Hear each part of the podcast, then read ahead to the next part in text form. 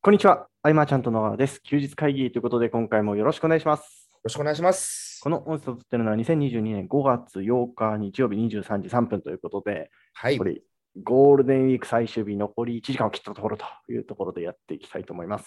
はい。じゃあ、まずは、はい。このゴールデンウィークどうしてましたかいや、仕事ですよ。仕事。はい。あの、なんでしょうね。気持ちとしては、まだ5月1日ぐらいのゴールデンウィーク始まるかなぐらいな、あの、感じの仕事の残り具合なんですけど、 うんうんうんうなんか終んうん。いわるっぽくて大変だなって思ってますね。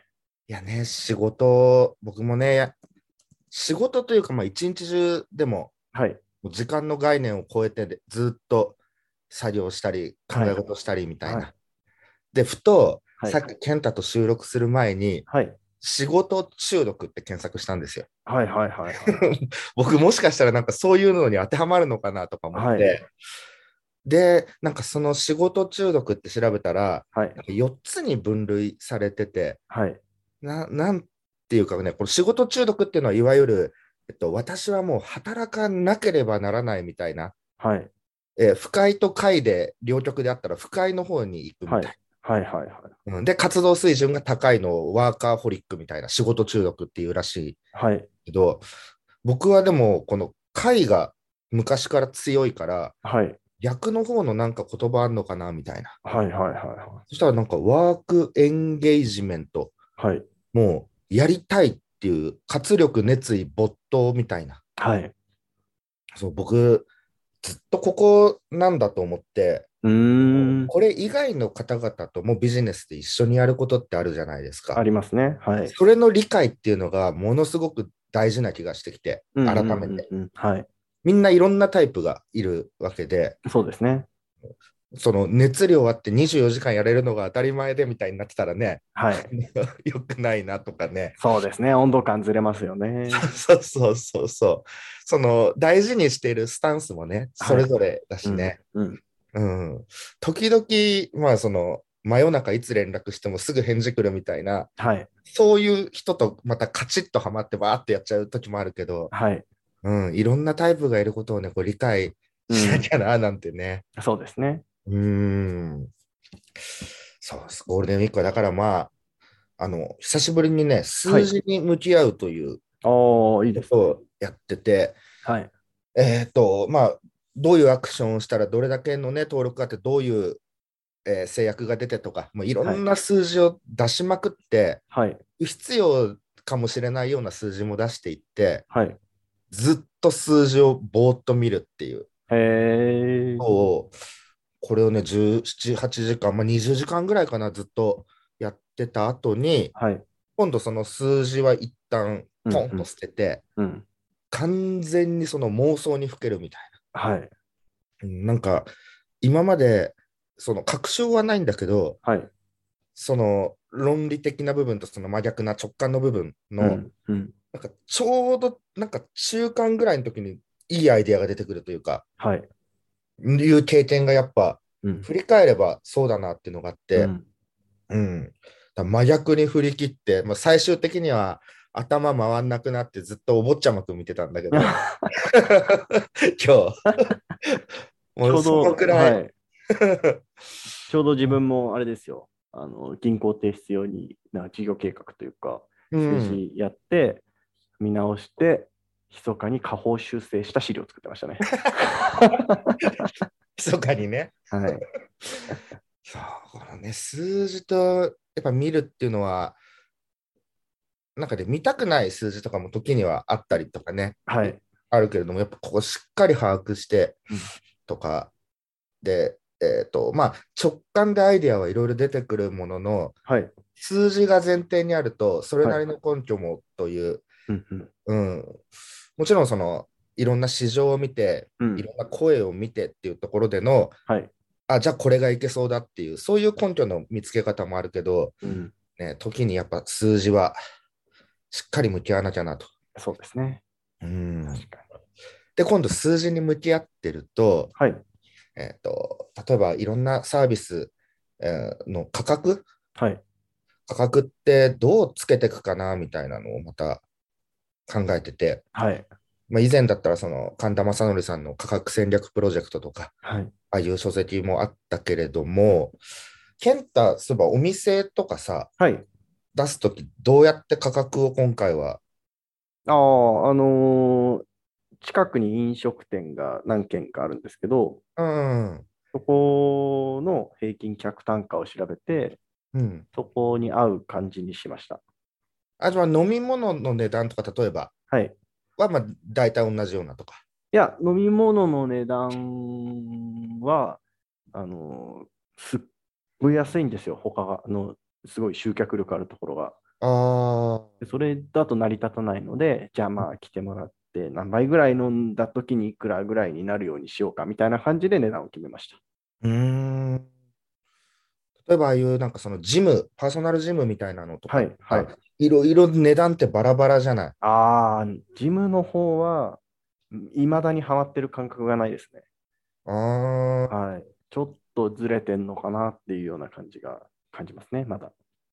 ねえ、値付けもさ、はい。難しいところだよね。うん、難しいですね。まあ、例えば、競合に近しい価格で落ち着かせるみたいなことももちろんね、は周いりと同じようなっていうのもあるけれども、うん。あの、なんか行動経済学ってさ、はい。僕、最初、行動経済学とはとかで調べると出てくる、その、プロスペクト理論っていう、はい。あの損をすごく毛嫌いするみたいなさ、はい。なんか、あるじゃん。なん、どんなだっけ、あの、えっと、必ず1万円をもらえるはい。か、それとも、うん 忘れた。あの、損をしたくないってやつ、損をしたくないってやつだよね。なんか、はい。ちょっとすみません。僕の額がなく て。これ、えっと、なんか出てこないかな。はまあ、いっか。あの、その中でその損失回避みたいのがあはるわけですよ。いど。うしても人は損をしたくなくて、うん。えっと、結構その合理的に判断しない部分があると。はい。合理的であるはずなのに非合理な選択をしているみたいな。うんうんうん。うん。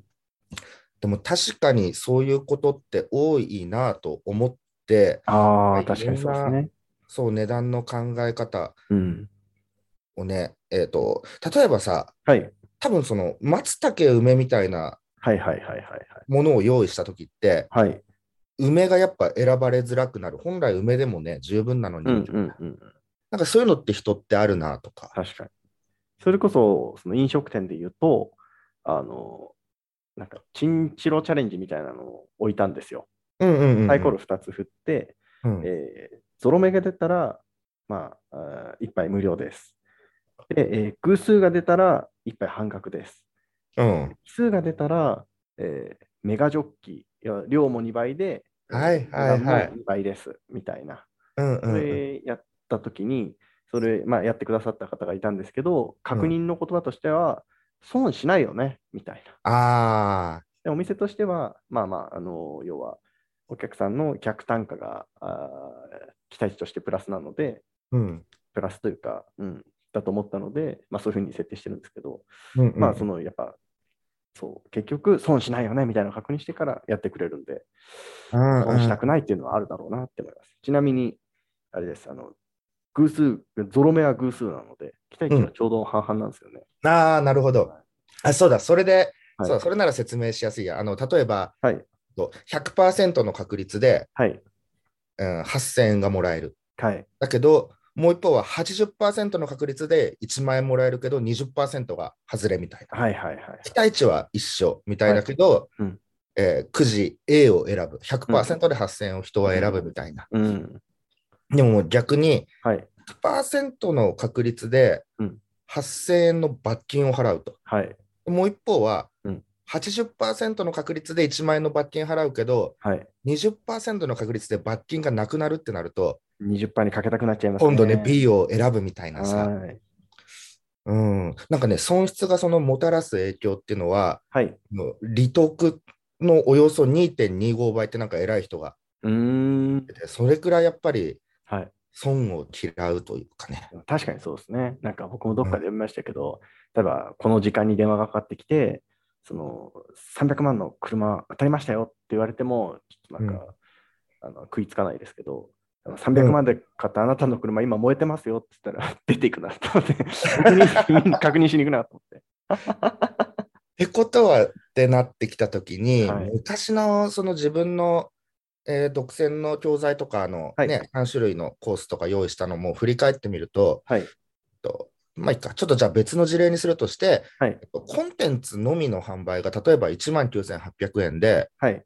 で、コンテンツプラス相談コミュニティになるものがあるとして、はい。はい。それがじゃあ3万5800円だったら、うんまあその時は、うんコンテンツのみでいいかと思う方は多いと思う。はい。確かに。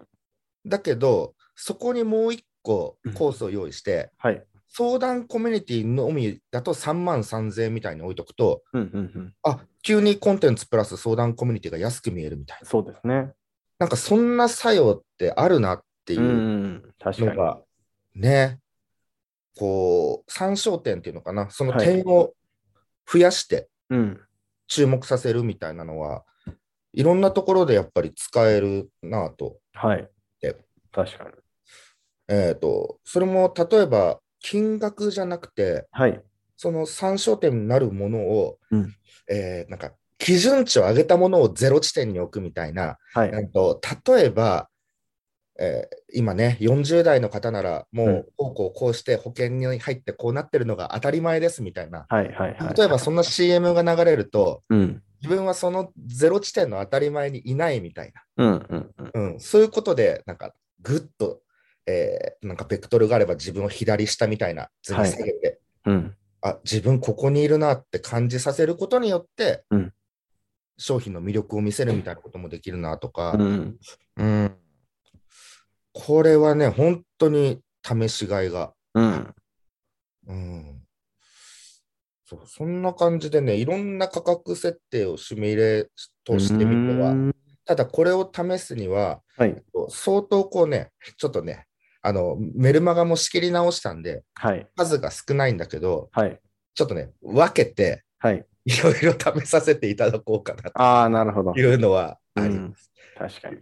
よく昔、うん。ね菅野さんとかだったら、ファックス DM でね、はいい。ろんなところに、うーあのん。バラバラの金額で試すみたいはい。はい。はい。はい。な。そしたら、あの時は、何を売ってたのか忘れちゃったけどうん、結局、中間地点の商品、あの価格帯が一番よく売れて、5万円ぐらい。へ2万円ぐらいのが全然売れなくてみたいへーな、同じ内容だったんだけど、うんね、この価格っていうのはやっぱこう、ーうん。商売人としてはね、はい。いろいろこう、突き詰めていきたいななんて思うところで。確かに。うん。だね、最近あれだね、毎週はい。なんかにハマっては、はい没頭して学ぶっていうね、はい。はい。はい。そんな時期だね、ほんと。いや、素晴らしいと思います。僕、あれですよ。あのー、実はですね、うん。インスタライブしました。やり方知ってるんですか、インスタライブ。いや、初めてやりましたよ。 それこそ、あのー、藤岡さんがこの前教えてもらったあのバーの話、ツイキャスのはいはい話あ教えてもらって、で、昨日か、あのーお店いた時暇だったので、うん。じゃああの、お客さんが来たら速攻終了のインスタライブをして、うん。で、最初始めて、うん。始めた瞬間になぜかお客さん来て終了 して、あいいいいことじゃんね。はい、もう一回始めて10分ぐらいしたらまた終了するみたいな感じで、もう2回やってますから、はいえ、ソロで。いやいやいや、あの、お店に立ってくれる女の子と一緒に。ああ、なるほど。はい。そういうのって何喋るもんなんですかいや、ないですよ、特に。あの じゃあなんか、あの、商品の試作しますみたいな感じで、ああ、なるほどね。うんうんうんやりながら。そうだよね。あれだもんね、あの、YouTuber みたいに、今日の企画はって感じじゃないもんね。そうです、そうです、そそうです。なんか、で、その、なんでしょう、お店立ってくれる女の子が、まあ、インスタそこそこ得意らしいんですよ。まあ、その子もでも、ライブはやったことなかったらしいんですけど、ううん。で、いや、インスタって何ですかっていう質問をしたんですよ。で、うん話聞いてる中では、ストーリーとかよくわかんないじゃないですか。うんうんうん。で、僕理解したんですけど、うん、あの結局、インスタは多分、その、自分の投稿が作品なんですよ。はい、はい。で、うんそこに載せたくないやつとかをストーリーに上げるみたいな。消えていいやつとして。うーん。残したやつだけ投稿にするんですよ。投稿にするまでもないやつをストーリー上げるみたいな。言ってて、うんなるほど。